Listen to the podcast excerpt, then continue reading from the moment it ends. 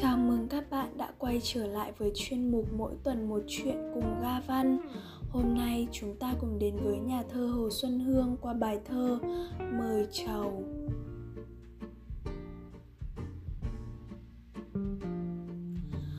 Quả cau nho nhỏ miếng trầu hôi Này của Xuân Hương mới quyệt rồi Có phải duyên nhau thì thắm lại Đừng xanh như lá, bạc như vôi Chào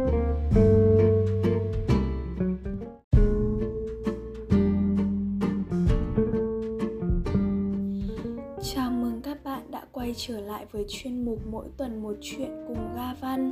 Hôm nay chúng ta cùng đến với nhà thơ Hồ Xuân Hương qua bài thơ Mời chầu.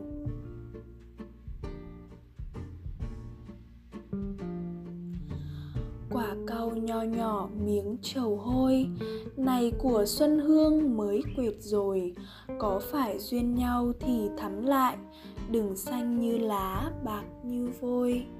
thank you